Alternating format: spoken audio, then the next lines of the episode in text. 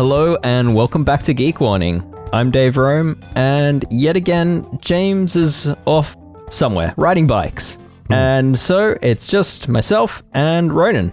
Ronan, Yep. hello. Hello, Dave. How's it going? This kind of went. It kind of went alright last week. Well, I didn't hear any complaints. Perhaps you did. No complaints. I mean, maybe people just switched off within the first five minutes and decided it wasn't worth the effort. But uh, Perhaps anyway, it we're back. highly, highly edited. Yes, yes. Hmm. Well, we're back and uh, trying to keep things semi-professional. We've even got a run sheet of of things to talk about. There's some news in the bike industry yet again on the industry side, but also on the product side. We've got some new wheels. We've got uh, a cool little announcement from a loved bag company. We've got a funny saddle, which I think everyone knows exactly what that is. Uh, and then yeah, we've got our usual on your mind and also a pick one. So uh, before we dive in, I just wanted to do a little ad read for ourselves. For those that aren't already a member, can now join us either monthly or annually. And for those that just want to try out what's new, uh, we're currently offering a $1 sale for the first month. Uh, so not only do you receive full access to all Escape Collective content, you'll also have access to our exclusive podcasts and ad-free episodes. And those exclusive podcasts uh, include the new Ask a Wrench episode that we launched last week for Geek Warning, and there is plenty more special episodes of Geek Warning coming. It also includes Ronan's uh, Performance Process podcast, which is a few episodes in now and definitely worth checking out. So to find out more, simply head to our join page, which is escapecollective.com forward slash join. Select the monthly subscription option and enter the code podcast in all caps at the checkout, and that'll let you redeem the special offer. All right, and one other thing, uh, we've got a little corrections corner from our most recent Ask a Wrench episode. Uh, we spoke about uh, compression plugs and carbon fiber. Uh, this is something only our members would would have heard, but I was going uh, to say non-members should block their ears now because yeah, yeah. You, you didn't get this. You got cut off way before this came up. But we were talking about uh, compression plugs and carbon fiber, and we mentioned that the Cane Creek expander plug is one to avoid. Just to clarify, we were specifically speaking about the Cane Creek EE nut, which was a uh, it's a now discontinued product, which was one for the weight weenies. It kind of worked a bit like a star nut, but was designed for carbon fiber steerers. Uh, yeah, I thought I'd just uh, add a little correction that Cane Creek's new expander product, uh, the Ancora, is actually just quite fine. Perhaps not quite as long as the ones we were recommending, but uh, in every other way meets the the demands of the sort of product we were suggesting. So anyway, there you go. Uh, Ronan, should we talk about some news? yeah, let's get on with the show. I'm looking at the the list, and first up are some new wheels from Princeton. Yes, the the new Wake 6560s Hmm. dropped this week, and they're said to be eight watts faster than the Zipp 454 NSW V2 in the A21 tunnel. They've got a hooked and holeless uh, rim design, so basically you've got your hooks there to keep your tires in place, and you've got no holes to cause you tubeless issues. It's a choose your own adventure with tires. More or less, yeah. Uh, they're well. I, I maybe should have started with the fact that they're available in both disc and rim brake, which is Oh. an an, an extreme oddity in yeah, this day and age. that is strange Um, for a, a new wheel to be released in rim brake. Uh, well, they're lighter, stiffer, faster than the previous 6560s, as you might expect. And I think most eye catchingly, they're available in eight different color options with seven different hub options. How are they doing the Ye- color options? Is it just uh, stickers on the rim or? Are you familiar with the sort of Princeton almost half a rim colorway option where, yeah, they, they effectively paint like half the rim in whichever Mm. co- they, they, like the options are uh, gloss and matte black and white, chrome, gold, uh, rose gold, high vis Mm. yellow, purple, glossy blue. Wow. The hub options you've got DT Swiss 240s. You've obviously got the Tactic TR 01s and 02s, Chris Kings, or 45Ds, uh, DTs 180s.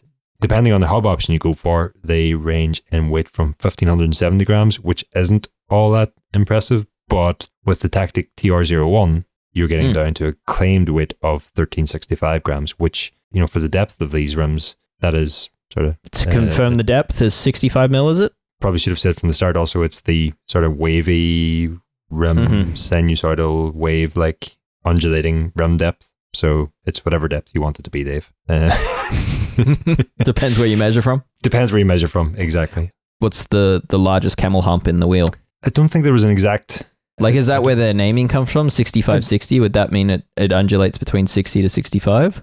That's my understanding of their sort of nomenclature. Yes. Um, Okay. I'm- I mean, like in terms of the other rim dimensions, you've got a 21 internal and a 28.2 maximum external. And interestingly, Narrower than I thought it would be externally. Yeah, yeah, and I actually sort of reached out to uh, Princeton about that, uh, and specifically about the fact that they've mentioned in their press release surrounding these wheels that they are optimized for 25 mil tires on which professional cyclists currently race, and that was a quote, which I found a little strange, given that well, basically all those tires that I looked at the tour were like 28s or 30s. I, I didn't see anybody on 25s.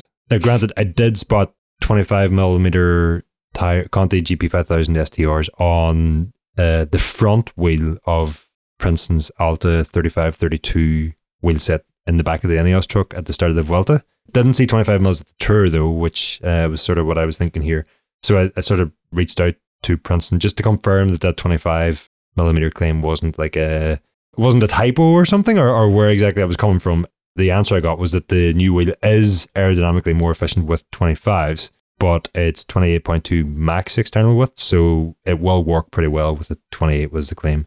Sort of interestingly, they said that linked back to the decision to stick with hooked rims for the meantime, and that you know you can go much much wider with hooked, but you sort of this isn't from Princeton. This is my own understanding. Is that when you bulge out the rim like that, inevitably for it to fit with a hooked design, you have to like you know you have to bring that the rim where it meets the tire back in again. Uh, And so Mhm. if you looked at like a, a frontal profile, you end up with sort of like a figure of eight profile almost, um, where the, the tire is bulging, it's coming in to meet the the rim, and then the rim is bulging out again. Princeton wanted a sort of a hook design while all the hookless nonsense is still continuing until Yeah, until they're more fair enough. confident in that. Yeah. Um, and Yeah. so they they stuck with the twenty eight point two external. Interesting. Yeah, certainly an unexpected width, but uh, and then I guess pricing varies based on hub choice, but The, uh, based on hub choice, but also based on the the color options are available in uh, I'd imagine gold is the most expensive. paint tier. So you have paint tier one, uh, which is sort of the entry level price, and that's matte black or matte white. Paint tier two is gloss gold, gloss chrome, gloss black, gloss white, and then paint tier three is Is real gold. rose gold. Um, Oh, I was actually closer. purple, couple couple others. I think more interestingly about the price. Yes, there is three pricing tiers. Yes, there's a lot of choices. Yes, it gets a little bit confusing, but the pricing is like uh, it's more reasonable than I was expecting. Uh, a heck of a lot more reasonable I expect, than I was expecting. In that the DT Swiss 240 hubs, for example, with paint tier one, you're looking at 3450 US uh, for a wheel set. With Tactic TR01 top line hubs, you're looking at 4100 US. I mean, Mhm. It's not cheap. I'm not saying it's cheap.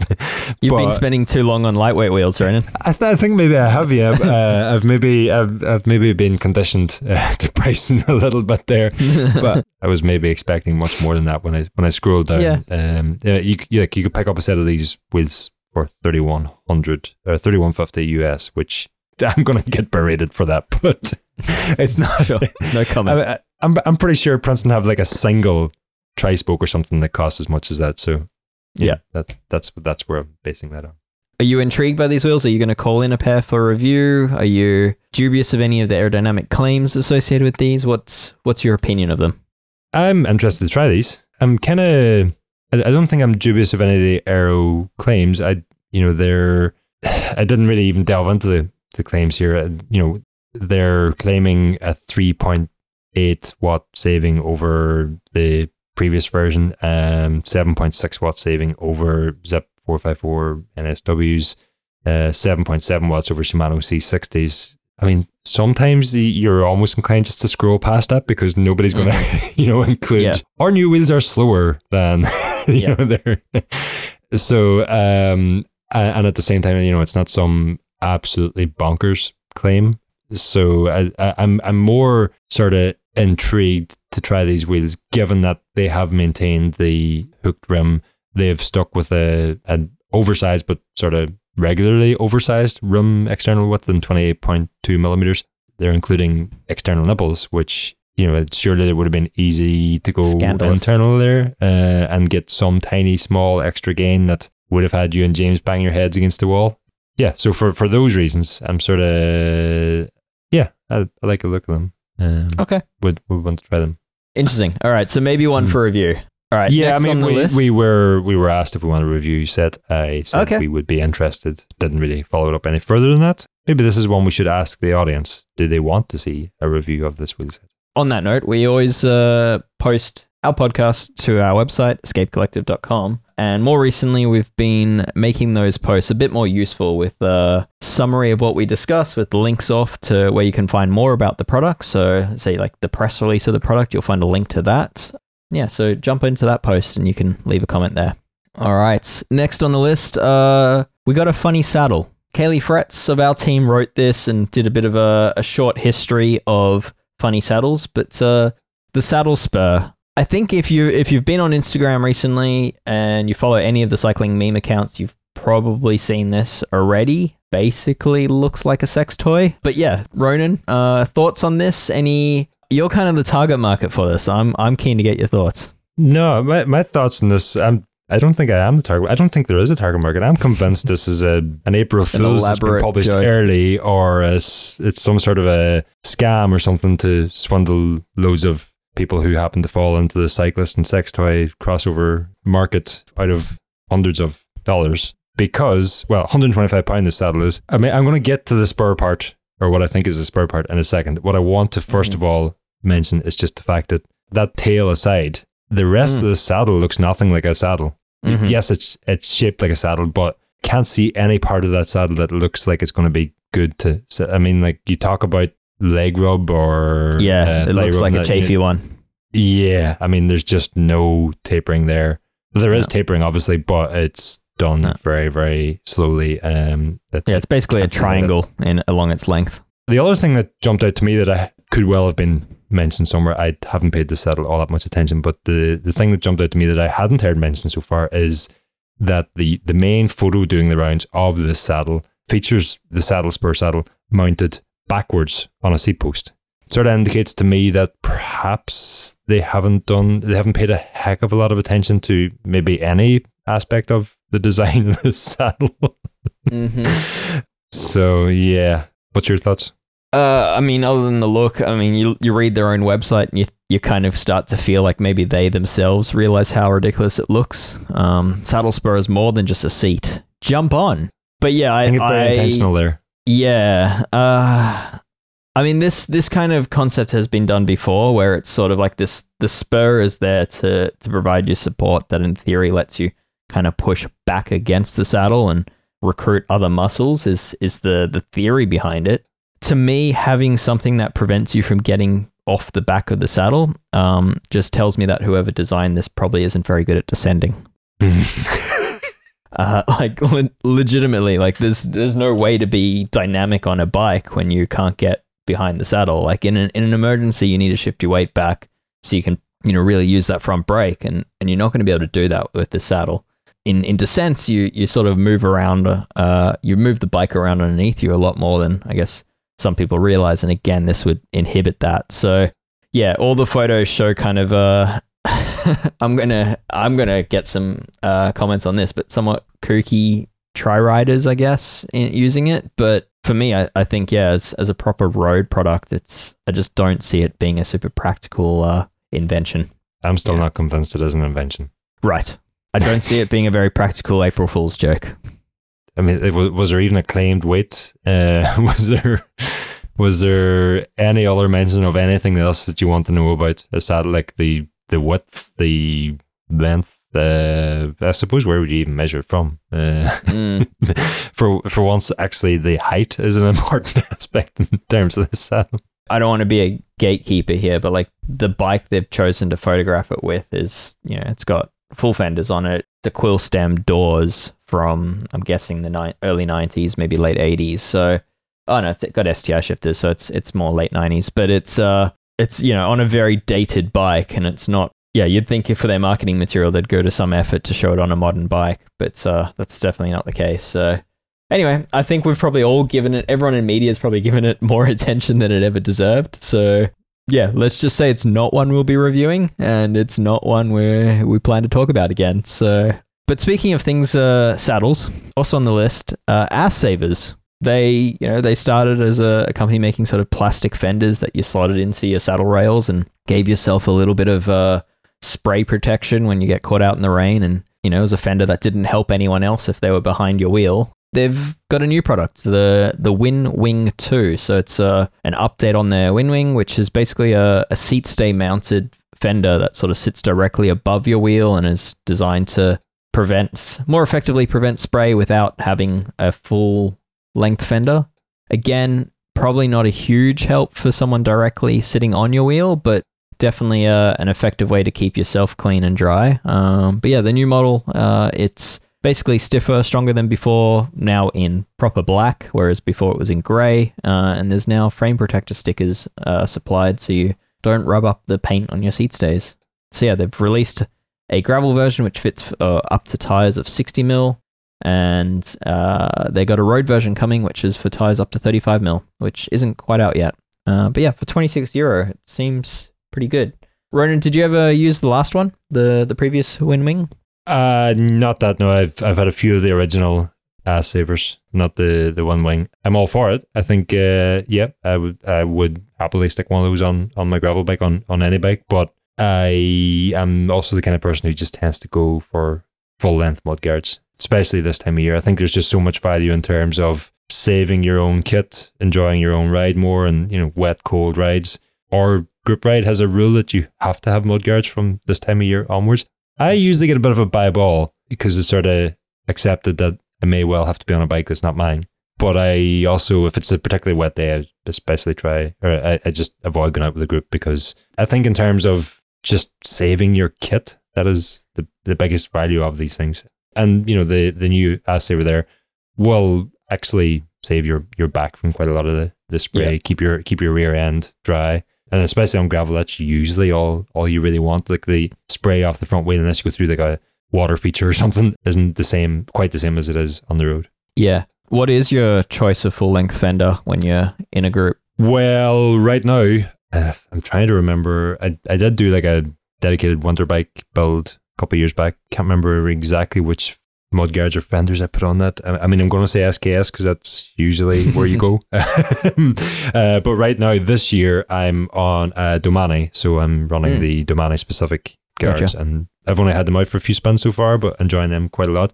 We're going to make turn this into a PSA of some sort accidentally. But, but one of the most frustrating things about riding in a group at winter is not the person without the mud guard because there may be different reasons why they have a mud guard. Uh, and, you know, quite often that person might how to sit at the back or whatever, um, so they don't spray others if everybody else in the group has a mudguard. But the really annoying thing is someone who has a mudguard that isn't quite long enough, uh, mm. because it just has exact same effect as having no mudguard on your rear tire, and you're still getting sprayed in the face. Uh, you're otherwise, you know, you're otherwise dry and clean and that. But you get stuck behind this one person. You tend to be behind them for the whole day, and their mudguard isn't quite long enough, so you still end up caked. And that's where the thing I usually look for mud, mud guards is yes, how do they mount? You want, you know, uh, you know, I obviously need a frame that will uh, take proper full length mudguard mounts uh, and the the full setup there with mudguard mounts. If you go in that direction, there are options available through you know quick release skewers and through axles and uh, different uh, ways of mounting them to your frame. Like you said, with the frame protector on this one, you need to sort of be careful that you don't damage your frame if you're mounting them directly to the frame. But after all that, one of the features I look for on mudguard is actually the, the tail of the mudguard extends below the level of the rear wheel or the hub. I was going to say the rear wheel hub, but yeah, if you're doing this right, both your hubs should be at the same height. That's a feature I look for. Uh, and actually, there's a company sort of semi local to myself, Feathertail, feathertail.cc. I think they only offer one product, but it's like an extender for uh, mudguards. Uh, it's hmm. just like a little tail that goes on the end of your mudguard to make it long enough if it's not already long enough. Interesting. Okay, that's a good mm. tip. Yeah. Okay. So below the axis of the the hub is what you what you want. That's typically. Uh, I find that if it's above the axis of the hub, then you're you're gonna be spraying the person behind you. You'll be dry, gotcha. but you know, let's think of everybody else around us here. Yep, cool. So Ass Savers, uh, basically nothing in their product range achieves that. But yeah, Ass Savers is probably more uh, if you want to be selfish and just keep yourself dry. It's it's a good option. Hmm. Uh, I mean, there's a lot of people yeah. just, a lot of groups just don't care about that at all. Uh, yeah, I would say once you've tried full length fender and you're in a group that also has full length fenders, you'll never want to go back. But in the meantime, something like the ass saver is going to save your ass. So Sydney hasn't been the driest place in the last few years, but uh, I somewhat ashamedly uh, am a rookie when it comes to fenders. My e-bike commuter had fenders. I didn't like the look of them. I took them off, and that is the only set of fenders I own. This is, I the- used to I used to have fenders for my mountain bike, but I, I don't anymore. I think the aesthetic seems to be the biggest hurdle for most people. Uh, e-bike commuters, I mean, I cannot forgive you for that one. Like, So mine mine was that anytime I'd go down a curb or or more than a curb, um, the tail of the front fender would hit the, the edge Hmm. of the curb. Let's say stairs, because curb a curb you can lift the front wheel off of, but uh, yeah, for stairs the the fender would catch, and that was terrifying. And perhaps a sign that I shouldn't be riding stairs on on my community bike. But uh, uh, yeah, I think that's mainly what led me to to get rid of them. similar note, I had uh, a land of the Tern GSD uh, sort of cargo bike uh, recently. One of our local bike shops, the Bike General, was going off on holidays. He has one of these bikes, asked me if I wanted a lend of it to try it out while he's away. I gladly accepted that. Uh, loved the bike. Uh, one of the things that the fender like comes like almost down to ground level uh, on the front wheel and Yeah. caught a couple of times, scared the crap out of me. But once I kind of Yeah. knew what it was, it was fine. After that, it was just sort of. Uh, so I, I know where you're coming from on that one. Yeah. Um, but uh, what I was going to say was that uh, aesthetics seems to be one of the major hurdles, and then you know people just thinking it's a race bike, I can't put mudguards on it. And it's like, um, Yeah, I'm also don't allergic to riding in the rain, so there's that. Hmm. I, I'm I'm obviously just a, a product of the group ride that I grew up in, but uh, Sure. that rule's always been there. Um, Yeah. But I'm I'm glad that I've been brought up in that way. Good. Well, yeah, it sounds like uh, the right way to do it if you if you are riding in the rain. And, yeah, I mean, uh, like you've yeah. you you talk about rain. It's like an Irish summer. You've got warm rain. The rain here is very cold and can very quickly spoil any ride. no, it makes sense. No arguments from me. I'm just uh, I'm just Hmm. a newbie when it comes to it. All right, in the industry news, there's more bad news out of the UK. It seems. Uh, so yeah, closure of uh, well, not closure, but uh, a Wiggle being in, a, in an administration is suddenly some of the biggest news out of the UK in, in recent time, and they they continually uh, are looking for, uh, I guess, a way out, someone to to buy the the brands. But uh, so also out of the UK uh, comes news from Accell Sport. So they're the parent company to brands like uh, Haibike, Ghost, uh, Lapierre is probably the one that most of our listeners would know about. Uh, they own Raleigh. They own uh, yeah XLC is their component company. But yeah, the the news is that they uh, are basically going through uh, in corporate speak a, a restructure, a, a strategic alignment. More general speak, they're basically almost shuttering their their UK office in, in terms of Raleigh UK.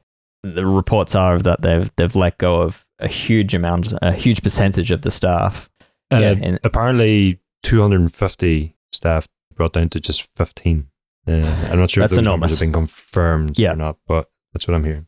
That is absolutely enormous, and Mm. uh, yeah, I mean they're they're claiming uh, the word synergy appeared in uh, in the press release for this, but yeah, it's it seems like they're closing the parts and accessories business in the UK. They are shutting the the warehousing and going third party for that. Uh, it doesn't bode well for their confidence in the UK market going forward. I mean, what do you what are your thoughts on this, Ronan? Uh, yeah, I mean, they announced this news in an incredibly long winded sort of statement. Um, and, and you sort of knew from the get go of that statement that there, there wasn't good news coming. I mean, it's unfortunately these sorts of announcements are no longer a surprise. We've had bad news today also from you know GCN Plus. I'm I'm not sure what much else you can you can add to that. Really, it's just uh, you know obviously shocking timing for for everybody. You know the the people involved here is is usually where you, you go to. You know it's just unfortunately all too familiar for some of the members of Escape Collective. Um, yes, al- almost a year to the date. So Yes. Yeah, being acquired by a, a big brand and uh, yeah, it, it not working out is uh, yeah, very familiar and seems to be uh, causing all sorts of havoc in the UK industry as as times are tougher at the moment. Anyway, thoughts. Um, I feel like I say this every week in it in in our podcast at the moment, but yeah, thoughts go out to those that are are in the job market in this time, and uh, yeah, without the the job they poured their heart and soul into. On a happier note, Black Friday is near, but uh, Ortlieb, the the bag company, uh, deciding not to participate in a traditional sense. Ronan, what's going on here? Yeah, they, well, I think it was a few years ago, they said in response to the culture of rapid consumerism surrounding Black Friday, uh, Mm-hmm. they were introducing their repair week. Uh, and that's happening again this year. I think it's kicked off already. It's going on until December 3rd. But basically, during that time, Ortlieb is offering repairs to its bags at 40% off the usual price, which is uh, apparently already quite reasonable. Um, So for any Ortlieb bag or product that's outside its five year warranty period, uh, you can get it repaired for forty percent off the usual price. Although since that press release landed with us, we got further confirmation that actually for UK customers, they have the opportunity to get their Ortlieb bags repaired free of charge. Um, you just pay the postage, but it's all to do with the way these the products are are made in the first place, and that they they are they are made with sort of repair uh, in mind, uh, and they use you know parts that are that are on the the bags are replaceable, and the bags are just pretty durable as, as they are. Anyway, the guy had one for my entire time. I had two, sorry, for my entire time uh, at Sustrans. I will say I sort of milked the uh, the idea that we should cycle uh, for as many as many of our commutes as possible. Um, and with some of my schools up to like 50 or 60 miles from my house, and I was commuting each way uh, with two Ortlieb bags on the back through Irish winters, uphill and down dale. I Mm. thoroughly tested these things. By the time I handed them back, they were showing no signs of wear, and that was what two or three years later. Yeah, I think uh, it's very cool to see, and I think it, it sort of reinforces that where possible, I mean, do your research and support the brands that support their own products. Um, you know, support the brands that uh, encourage you to repair and reuse rather than just replace. There's a number of brands out there. I mean, Ortlieb aren't the only ones. Like Apidura is another one that comes to mind in in the the bike packing bag space that that have a similar sort of ethos. And uh, yes, these bags are more expensive up front, but I mean they're they're legitimately designed and supported to ideally be the last bag you buy. So it's cool to see.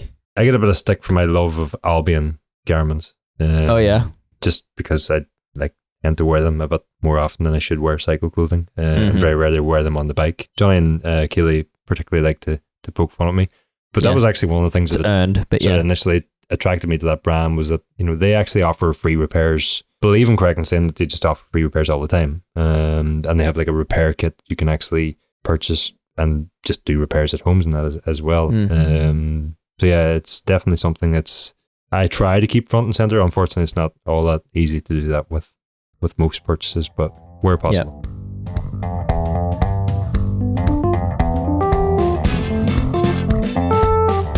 should we Hmm. talk about what's on our mind? Uh, yes, I've had something on my mind for months that I finally have the the confidence to offload. What is it, Ronan? It's tear offs. Okay, I'm not talking about like and uh, like you all know I'm meant into my Formula One. I'm not talking about visor tear offs. I'm not even talking about Oh. could we make cycling glasses tear offs, which I think is tried in the past. uh, in downhill racing are absolutely Mm. a thing, and they even Mm. uh, um, there's a few companies. They're not super popular. Most of them just tear off by their hands, but there are um, electric tear offs with like remote controls that you mount to the handlebar. Oh man, this should be a downhiller. Yeah. Uh, Yeah, I know you should.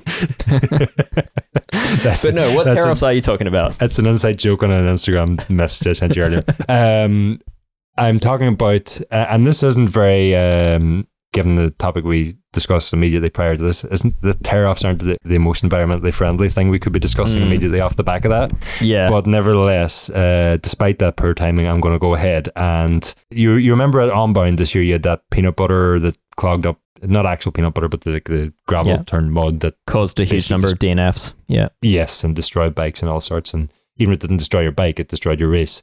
I'd been wondering since then if we used frame protectors, the kinds that, you know, you see ones from like Ride Wrap and Invisiframe and that.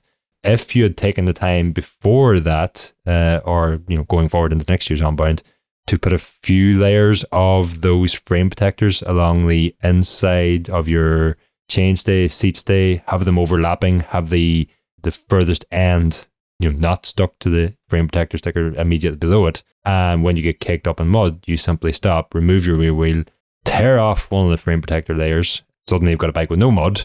Put your rear wheel back in, and away you go. What do you do with the tear off? You should really put that in your pocket and take it with you. Yeah. Yeah. You know, you can shake it, shake it clean, Sure. put it in your pocket, take it with you. Uh, so straight away, uh, have you used the the ride wrap frame protectors? No, I've used them fuzzy frames. Gotcha. They uh they're pretty sticky. They they Mm. kind of uh I don't know how you'd go about layering them in that sense, but I think like the idea like maybe cling wrap might might be another option. But uh, Mm. yeah, I don't think that exact product will work, but the idea of a tear-off could work in this sense. Mm. I will say that it makes sense. I think carrying the tear offs in your pockets are, are probably going to be a, a hindrance. You you only have to get to the first aid station Okay. or the next aid station, and then you can offload Gotcha. it. And then you can offload it. resp- responsibly dispose of it.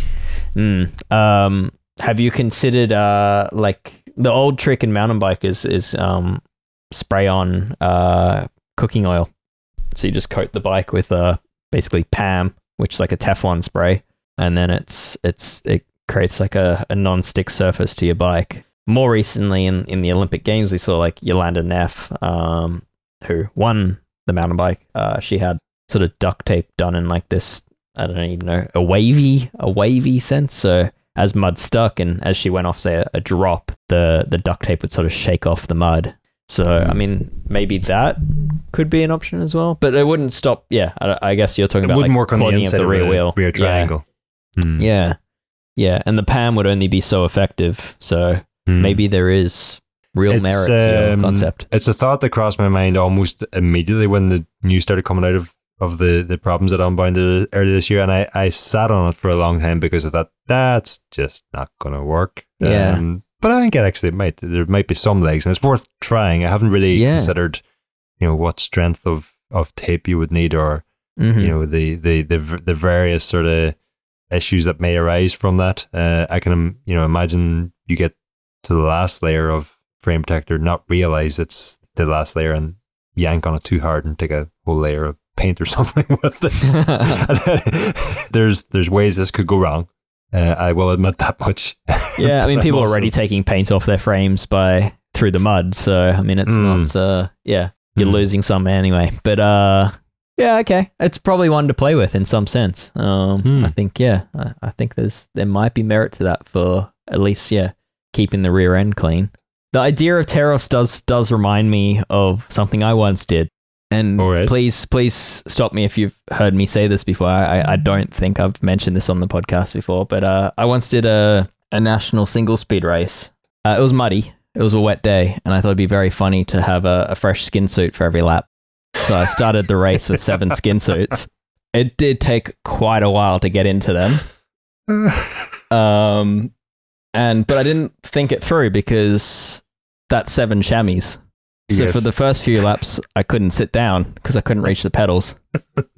Uh, and then I can't, I can't remember exactly how many skin suits I had, but uh, it turned out not to be enough. And by then, the the crowd had gotten used to me taking one off every lap.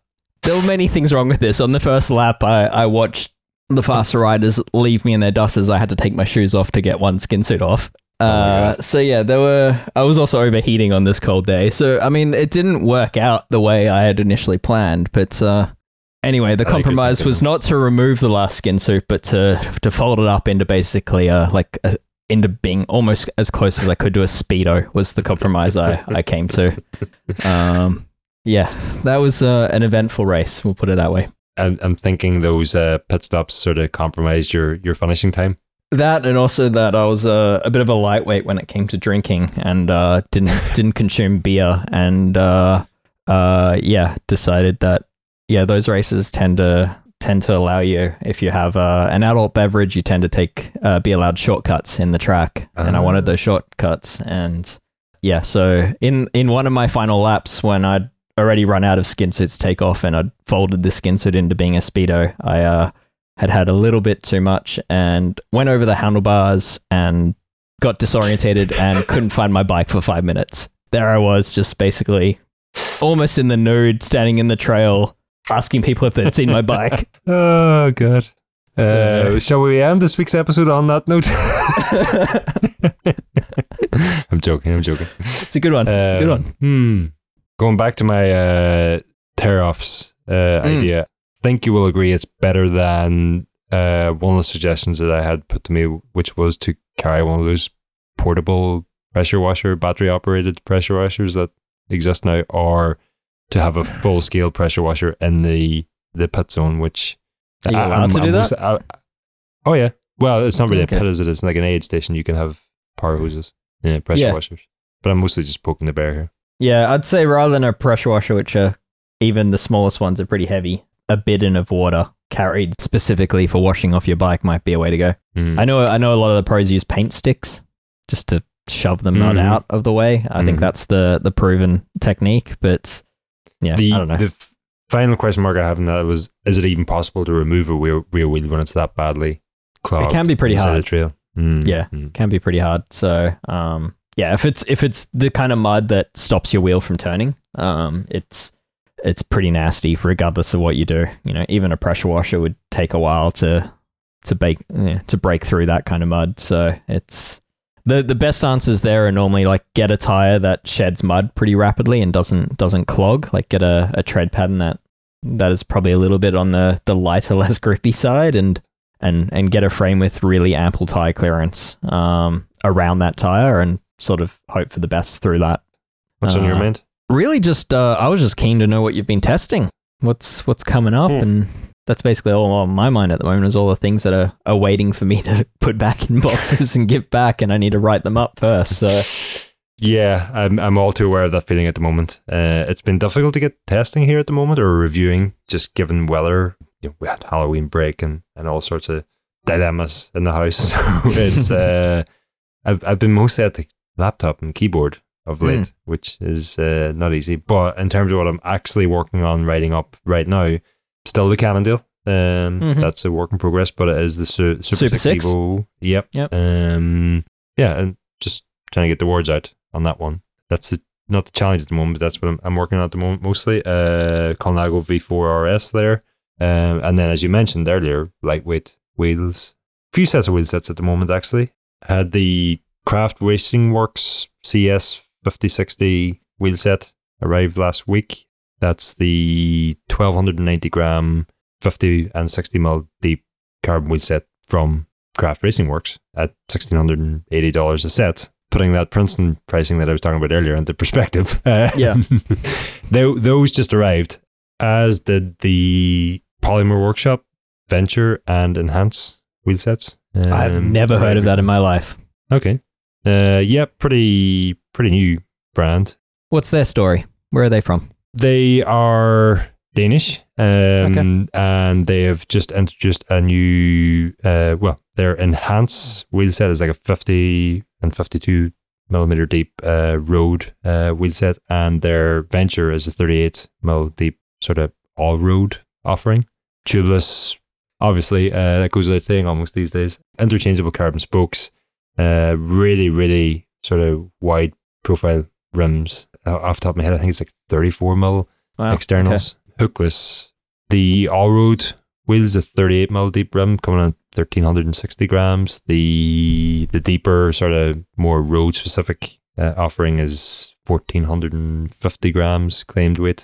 That's just what I was about to get to there. Haven't ridden any of these wheel sets yet. They're sort of lined up and waiting for to get photographed before I Gotcha. get them all dirty. But Yep. yeah, like I, I just just as we're speaking there, I, I pulled up the sort of dimensions on the the road going version of Polymer Workshop wheels, uh, and it, it's kind of very much like the Roval Rapide sort of idea, in that they've gone Mhm. for a very wide, thirty five mil wide, fifty mil deep front rim, uh, with a Yep. slightly narrower thirty one or thirty point seven millimeter external, fifty two deep uh, rear rim. So not quite as deep, but that same sort of asymmetric design front and Sure. And other brands have done that as well. Like uh. Yeah, yeah, Roval went the first, but yeah, they they certainly uh, are an extre- extreme example of it. Mhm, Um, mhm. Yeah, interesting. Okay, so next bike review from you is probably the Cannondale. most definitely will be. Yeah. Hmm. Also has a sort of interesting set of wheels in it, the new HollowGrams. But yeah, anyway, enough enough on my wheels. what what are you testing at the moment? I have Specialized wanting their uh, Tarmac SL8 back, so I need to get that done. Uh, Mhm. And I was trying to space out my Specialized reviews a little bit because uh, I think the not the last bike I reviewed was a Polygon, but before that was also a specialized mountain bike, and I was kind of just trying to give them a little bit of breathing room, but uh, uh, that might not happen. Uh, so yeah, SL8. Is that a slight hint? You're just looking for more time with the SL8. Uh, yeah, possibly, but uh, Oh. no, it's uh, I've got I've got enough riding on it, but it's uh, yeah, I guess spoiler alert um, to all the the specialized haters, um, you're wrong. It's a great bike. There's that. I've got a entry level Trek Domane AL with uh, an impressively bad group set on it, and it's Claris.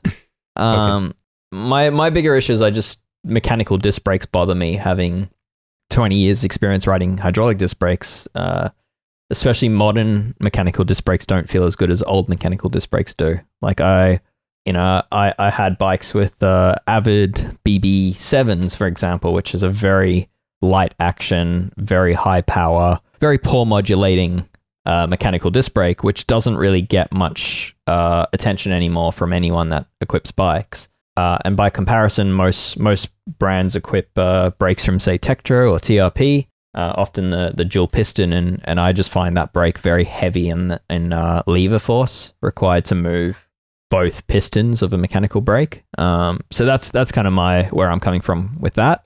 But yeah, it's it's got the the Tektro version of that brake on it, and uh, the other week I spent 45 minutes bedding in those brakes before they even stopped me close to in a safe way. There's a lot to like in that frame set, um, but it's it's unfortunately it's not the the level of build that I probably would have uh, preferred to test. So yeah, I think if if I if I were given the the one model up from the one that I was given, then it probably would be a different review. Uh, but anyway, well, so I'm riding that. It's it's kind of an interesting alloy bike that's in theory a road bike that can fit 40 mil tires, which is quite cool. And then uh, got a few tools for a change. I didn't get the opportunity to ask you to start what your latest tool purchases were, much like James would do on a weekly basis. But I, I Mm. did have a question on that for you because I'm not Mm. sure if you've seen the news this week that uh, two astronauts dropped a tool bag with worth Yes.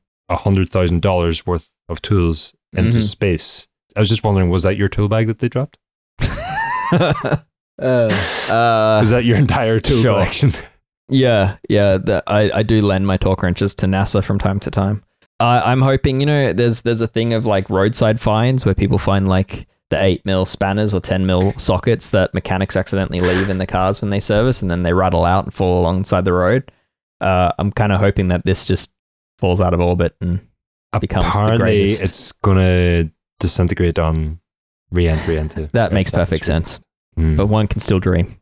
um, clearly you wouldn't buy tools that would disintegrate on re-entry into Earth's atmosphere. You'd, No. you'd be looking for higher No. quality. yeah, dare I say the torque wrench will be out of calibration by the time it does hit the earth. So yeah, but uh, one can dream, and uh, yeah, so that's that's kind of what's keeping me busy is uh, a few test products and uh, still staring down the the barrel of a of an article about brake bed in, and then another article about disc brake pad change. That's uh, a very very deep dives, and uh, I'm going cross-eyed looking at them. So yeah, uh, so those might might come. Um, yeah, I, I just need to climb back out of that one.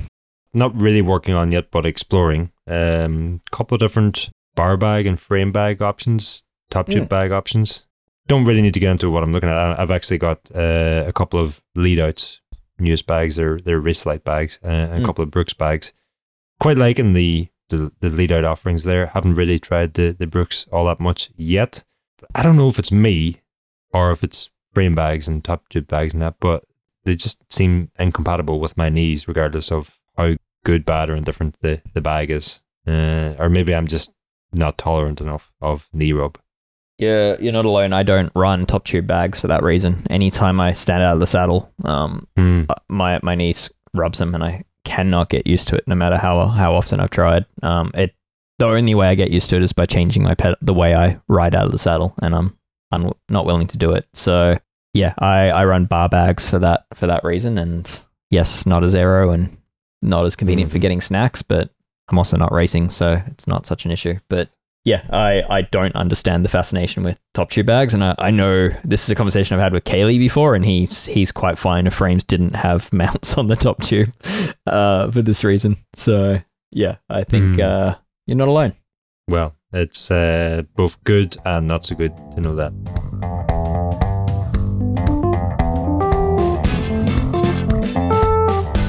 All right, let's move on to our pick one. Uh, obviously, James isn't here, so I did reach out to James and I, I got his. Uh, it was like pulling teeth. He wasn't willing to pick one on this topic, but uh, yeah. So pick one. We're picking uh, a random segment, and well, not so random because we picked it, but uh, we're picking one product from the segment. And this segment, uh, I wanna I wanna choose sunglasses slash eyewear for this category. So James's he did struggle with this. Uh, he said he's changing eyewear all the time, but uh, he said probably Smith Optics Ruckus for mountain bike and the Roka Matador Air for road and gravel. So he says the Ruckus for gener- generous coverage and low weight of a frameless design, but the added stiffness with the reinforcing beam up top so the fit isn't sloppy. Excellent range of trail friendly tints, too, uh, plus fantastic optics and outstanding lens durability.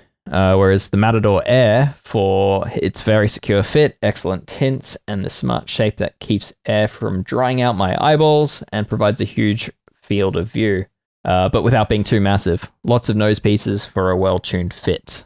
Eh, pretty reasoned, well reasoned uh, choices. I'll be honest, I actually haven't used either of the of those models that James has suggested. So, uh, yeah, maybe I should add them to my list of things to try.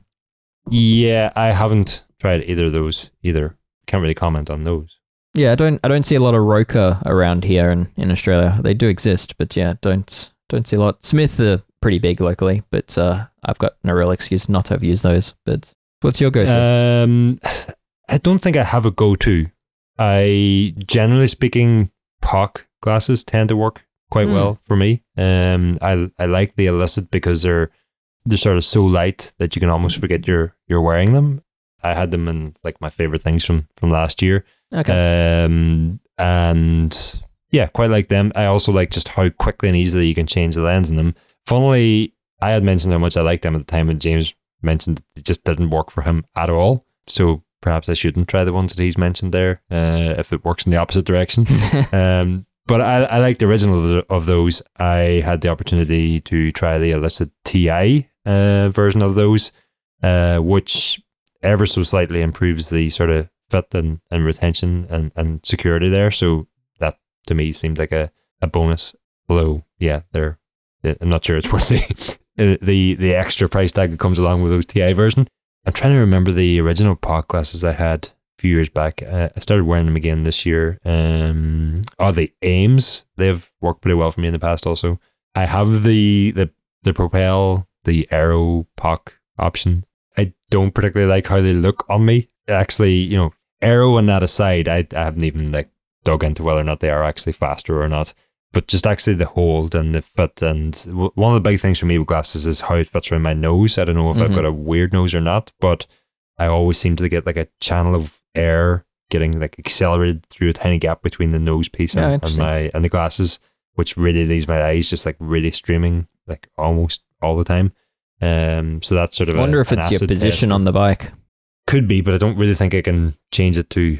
Uh, no. I mean, I've just I'll always. It, it, could be an allergens thing. Also, I, I don't really know. Sure. I haven't really looked into it all that much. Um, mm. The uh, I've I've tried Scicons also, uh, or ski cons, Scicons, uh, mm-hmm. all of the above. Um, yeah. Hmm, actually, the, I wore those on on my ride today. Uh, can't remember the exact model name, but but they also worked for my face. I think if I if you had to really push me, really really push me on this to pick one uh, winner from all those, it would either be the illicit or, and more likely, it would be the Oakley Wind Jacket 2.0s, the huge, uh, ridiculous, big, mm-hmm. bonkers looking things. For as awkward as I feel wearing them in non cycling environments, they just yeah. The you shouldn't wear them coverage, in non cycling environments. No, but I mean, like you stop for a coffee or something like that, or you're sure. in traffic and the person in the vehicle next to you is looking at you like you're a astronaut or something, out looking for his toolbox. um, but um, those those work really well for me. Yeah, uh, for me, I mean, I've I've I rode Oakleys while I was racing. I mean, that makes me sound like I was I was faster than I, I was. But uh, yeah, I mean, I've ridden Oakleys for years, and I kind of keep coming back to them just because they the fit of them is just so so consistent for me. Um, a lot of other glasses, especially around the nose bridge, I get discomfort, or the nose bridge sits in my in my eyesight, or or the temples aren't tight enough. Whereas I, I tend to always find uh, most Oakleys I can I can be pretty comfortable with. Uh, and then you add in their their lens quality, and that's sort of why I give my money to them. Uh, so uh, Sutro Light is the model I've found myself using most recently, uh, the most.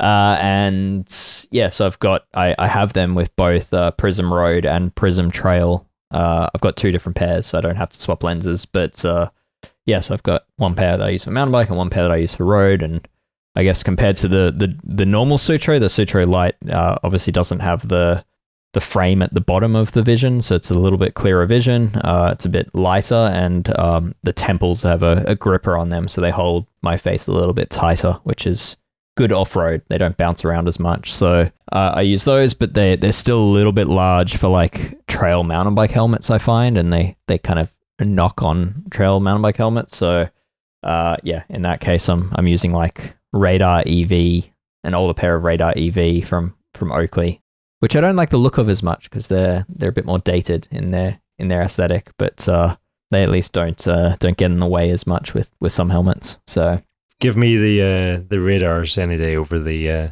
the Sutros or the encoders. Yeah. I uh I I there was a local online store which I think might have had a an error with how they're selling some Oakleys and for ninety dollars I I bought a pair of encoders like Prizm encoders, and I, I thought for sure they'll just like email me saying, sorry, there was an error on our website. Here's your refund. But no, they they actually ship them. Do not like them at all. So not only do they look kooky, they uh the nose bridge just sits way up in my vision. So it's uh yeah, I'm just not a fan. There's also the Oakley Katos, which I, I don't know if it's the same elsewhere, but certainly here where I'm from, if something is terrible, you might say that that's cat. Um, and the Oakley Katos are pretty cat to me.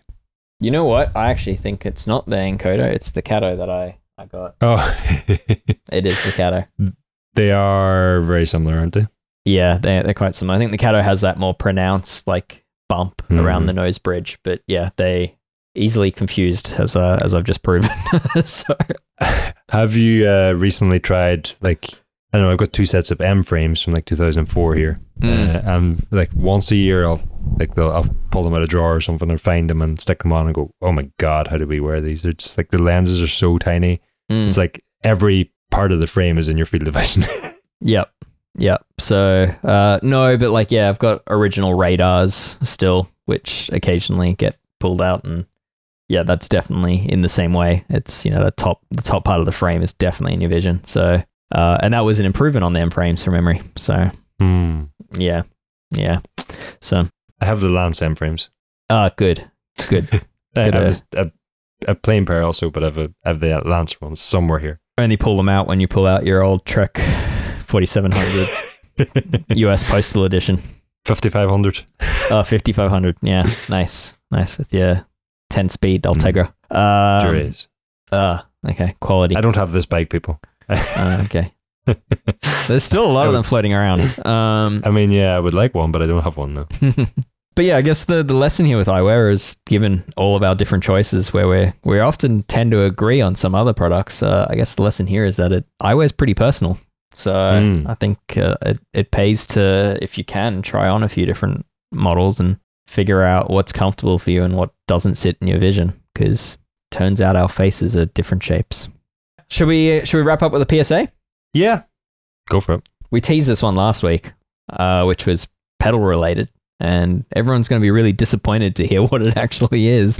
But uh, yeah, I mean, my my PSA was just that your your pedals need need some attention. I mean, they're not they're not something that can just be moved from bike to bike with ignoring them forever. Um, they have bearings in them, and anything with bearings needs maintenance. So uh, yeah, my my PSA is that one remove your pedals from the cranks once in a while and clean the threads and then apply ideally an anti-seize, but also alternatively any grease will work. And yeah, just keep those threads lubed and you know, that way you you'll always be able to remove your pedals when you want them to, when you want them to come off the, the cranks. Uh, the other one though is that uh, if your pedal system allows you to, then you should be greasing your bearings. So Speedplay, old Speedplays, for example, where you could remove the little tiny little Phillips uh, screw on the end and use a grease gun to pump grease through it. Uh, it's a very satisfying feeling, and uh, you should absolutely be doing that more than you probably are doing it. Probably four times a year, roughly, uh, if you're if you're riding regularly. And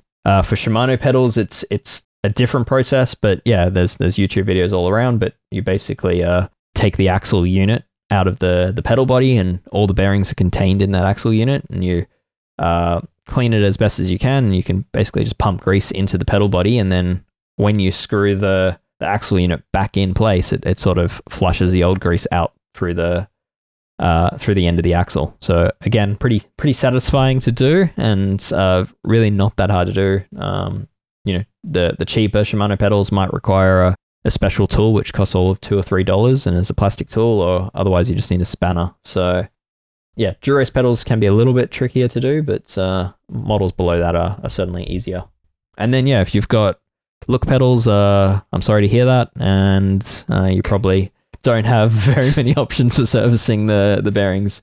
Uh, you can grease the axles, but yeah, I mean, it's not going to be as effective as, as some of those other pedal systems. So the thought I had was just around the new Wahoo Speedplay pedals not being Yeah. user serviceable, but Yeah. you sort of touched on that. so they've they've made the. Can you get bearing kits for them? Uh, I don't know is the honest answer off the top of my head. Yeah. Okay. Uh, I, I don't believe that. If I remember correctly, when I reviewed those a couple of years ago, I don't know if that would really have been an option. Because I know like look pedals in theory you can service them. Like it, everything is serviceable if you have enough skills and knowledge to do so, but officially they're not. So yeah, I mean they they once they start to get play in the bearing system and the the pedal body is rocking on the axle, then it's it's it's effectively a disposable product officially at that point. So uh, yeah, that's why another reason why the other week when we had our favorite pedals that we could mention, uh, yeah, James and I gave a lot of love to Shimano because they are serviceable and you can adjust the the tension on the bearings, you can rebuild the bearings, you can replace the bearings. They as long as you keep them greased and don't let too much grit into that pedal body and uh, ignore them, they they'll last for a very very long time. You know, Ronan, you you mentioned Assioma. They they actually do offer rebuild kits as well at really good prices, and it's it's not a super hard thing to do. So yeah, Yeah, very easy. I've done that very quick and easy. if you can look to pedal systems that are serviceable and or rebuildable, and spend your money there. Is it worth mentioning just when we're on the topic of PSAs and pedals? you know, Mm. let's extend that to cleats and just you know a, a gentle reminder: guess. check your cleats are in good condition. Um, Yeah. because you can actually you know you can do quite a lot of damage if your cleat breaks. Uh, But Mhm. you can also just if your cleat is like in bad condition generally, you can start damaging the pedal body, which gets a heck Yep. of a lot more expensive. So yeah, cleats are definitely a, a wear item, and uh, yeah, I think we had a PSA on that not that long ago about what did we call it? The rock. Mm, yes, you know what we need is a is a PSA tracker spreadsheet of Mm. some sort. Yes, yes. So, uh, but yeah, that's definitely often, a good we one. often repeat the same ones, so yeah, some of them should be repeated though. Hmm, You know, so they bear repeating. absolutely, yeah. Or or maybe we could just like create like a, a service tracker, and we just do PSAs to remind people that it's it's time to top up your tubeless sealant. It was three Mhm. months since we last said this. We could make we could make an app and have it not linked to any training software that could automatically update that app with uh, automatic notifications for when service intervals are due. It it could be more time consuming to keep the app updated than the actual service jobs themselves, but could be fun. All right, I feel like we're rambling. Should we? Uh, do you have another PSA? No, no, no. That's Okay. That's it for this week. All right, well let's uh, let's wrap it up. Uh, I guess I've got some shameless self promotion to do first. I've got a tool newsletter now, which is called Threaded. So if you have any inkling of interest in in uh, cycling tools or bicycle tools or maintenance or even uh, the process of repairing bikes, then I'd like to think this newsletter is just for you. The next one is publishing this week, so by the time you're hearing this, it should already be live. And yeah, we've been publishing them frequently every every fortnight. So yeah, jump onto escapecollective.com, find threaded. You can sign up to get it delivered into your inbox for free. Uh, and then that way, yeah, you you know when it gets released. Um, so please do that. And Ronan, you've got a, a podcast that people should sign up for. Yes, for Escape Collective members only, I have the performance process. There's a new episode of that dropping later this week, probably tomorrow by the time you're listening to this. And this week's episode is actually with Jeffrey Hoogland's coach, Mehdi Kordi, who has, yeah, uh, we had an absolutely fascinating conversation with, with Mehdi that publishes this week. Uh, you can get a sample of it on our free podcast channel if you want to hear the first about about a third of it or so, uh, Hmm. and then the entire episode is available to members only. Uh, when you are a member, you'll get a link to access that podcast. You click that once, and from then on, you get the full episodes dropped into your podcast app of choice. Yep. Every Unless you're using Spotify, unless you're using Spotify, in which case um, they have stopped that from being an Hmm. option. But yeah, it's uh, I guess yes, it's the same story for for the new Geek Warning as well. We now have members only editions of Geek Warning, uh, bonus episodes which are coming every fortnight. Uh, so we've already launched one, which is an Ask a Mechanic. And yeah, again, it's it's the same process. If you're a member to receive Performance Process, you're a member to receive the Geek Warning bonus episodes. And yeah, that that link that gets emailed to you takes you to a page that then has uh, yeah the option to either get an everything feed so you can get all of our podcasts or you can pick just the ones you want to subscribe to if for some reason you don't you're a member and you don't get that email just jump onto our website find the post related to uh, that podcast episode so performance process or the members only geek warning and and within that uh, within those articles you'll find a link to to get your special uh, rss feed link for um, yeah, receiving these episodes. So yeah, it's it as Ronan said, it's it's a, a couple of minutes to set it up initially, and then from there on, it'll auto populate in your uh, podcast player of choice. Pretty easy. Uh, and on that, yeah, if you haven't already subscribed, I just explained why you should. So please do. And uh, not only that, your subscription uh, helps this podcast be a reality. It funds everything we do at Escape Collective. We are an independent media outlet. Uh, we don't have advertising at this time, so your membership money uh, directly goes into the creation of our content and us surviving as a company. Uh, and I, I'm gonna say something which might upset existing members, but we don't currently have enough members to be sustainable long term. So we really do need your support. So yeah, if you if you can, please consider joining. We've got extra bonus episodes for you. We've got more special content coming. Uh, and yeah, I'd like to think that we're we're offering enough value to justify it now. So uh, on that note, should we wrap it up? Yeah. I think if you've made it this far and, and got through all of our self promotion and you're not hearing us, that's because we've Mm. forgot to hit record at the start. But um, hopefully that hasn't happened. Please don't tell me you forgot to hit record. No. All right, that's a wrap on Geek Warning for this week. Thank you, and we'll see you next week.